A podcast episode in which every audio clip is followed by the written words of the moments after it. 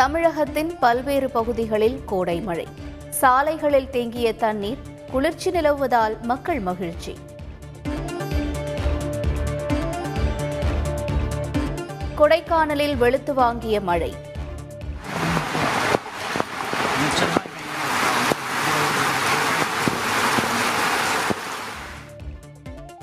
சுற்றுலா பயணிகள் மற்றும் பொதுமக்கள் அவதி.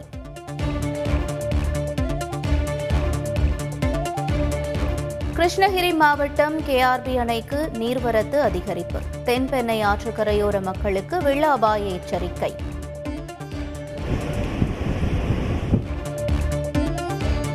கோடை சீசனையொட்டி கொடைக்கானல் ஊட்டியில் குவிந்த சுற்றுலா பயணிகள்.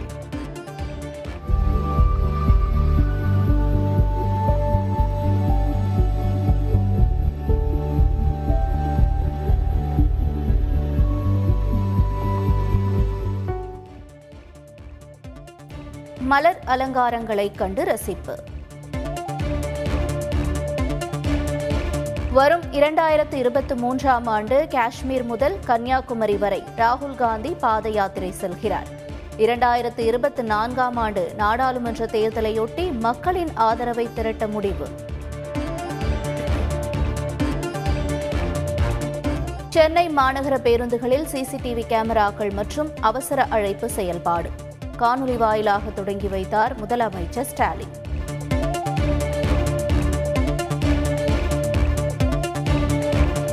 மக்களை பாதிக்காத பேருந்து கட்டண உயர்வு என்பது திமுகவின் அண்ட புழுகு. அதிமுக ஒருங்கிணைப்பாளர் ஓ பன்னீர்செல்வம் விமர்சனம். பயணி தாக்கியதில் உயிரிழந்த அரசு பேருந்து நடத்துனர் குடும்பத்திற்கு பத்து லட்சம் ரூபாய் காசோலை. அமைச்சர் சிவசங்கரன் நேரில் வழங்கினார். உதயநிதி ஸ்டாலின் விரைவில் அமைச்சராக வருவார். முதல்வர் ஸ்டாலின் விரைவில் அறிவிப்பார் என அமைச்சர் மெய்யநாதன் தகவல். ரியல் எஸ்டேட் நிறுவனத்திற்காக சென்னை ஆரியபுரத்திலிருந்து மக்கள் வெளியேற்றம். பாஜக மாநில தலைவர் அண்ணாமலை குற்றச்சாட்டு. ராஜீவ்காந்தி கொலை வழக்கில் தண்டனை அனுபவித்து வரும் முருகனை பரோலில் விடுவிக்க கோரிக்கை. சிறை கைதிகள் உரிமை மையம் முதலமைச்சர் ஸ்டாலினுக்கு கடிதம். சுகாதார செவிலியர்களின் கோரிக்கைகள் விரைவில் நிறைவேற்றப்படும். மக்கள் நல்வாழ்வுத்துறை அமைச்சர் மா. சுப்பிரமணியன் தகவல்.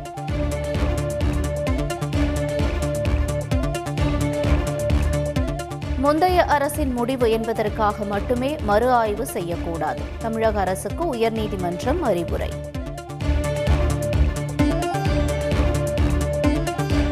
நெல்லை மாவட்டம் பொன்னாக்குடி அருகே கல்குவாரியில் ராட்சதக்கல் விழுந்து விபத்து. இடிபாடுகளுக்குள் சிக்கிய ஆறு பேரை மீட்கும் பணி தீவிரம். பஞ்சாப் மாநிலம் அமிர்தசரஸ் அரசு மருத்துவமனை கட்டிடத்தில் தீ விபத்து. டிரான்ஸ்ஃபார்மரில் இருந்து தீப்பிடித்ததாக தகவல்.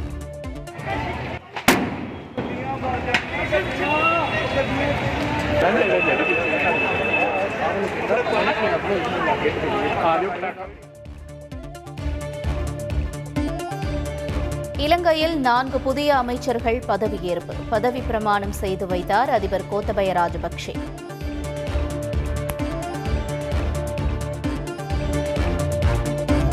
இலங்கை பிரதமர் ரணில் விக்ரமசிங்கேவுக்கு எதிர்க்கட்சித் தலைவர் சஜித் பிரேமதாச கடிதம். முக்கிய பிரச்சினைகளில் தீர்வு காண ஒத்துழைப்பதாக உறுதி.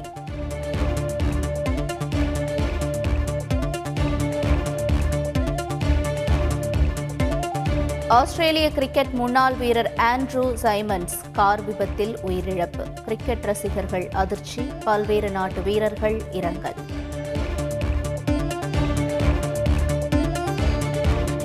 ஐபிஎல் லீக் அறுபத்தோராவது போட்டியில் கொல்கத்தா வெற்றி. ஹைதராபாத்தை ஐம்பத்து நான்கு ரன்கள் வித்தியாசத்தில் வீழ்த்தியது.